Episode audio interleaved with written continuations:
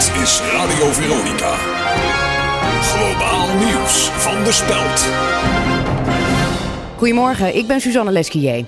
Paul Witteman heeft een grootschalige reorganisatie aangekondigd. Als gevolg van de bezuinigingsoperatie komt 50% van alle presenterende werknemers op straat te staan. Enker-medewerker Jeroen Pauw laat weten dat er voor hem zelf niets verandert, maar dat er mensen in zijn omgeving hard geraakt worden. SBS 6 heeft de uitzendrechten van de Nederlandse krijgsmacht in handen gekregen. Gisteren werd bekend dat het kabinet de rechten verliest.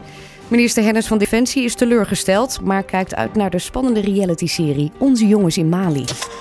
En taxibedrijf Uber gaat zich richten op luxe ambulanceritjes.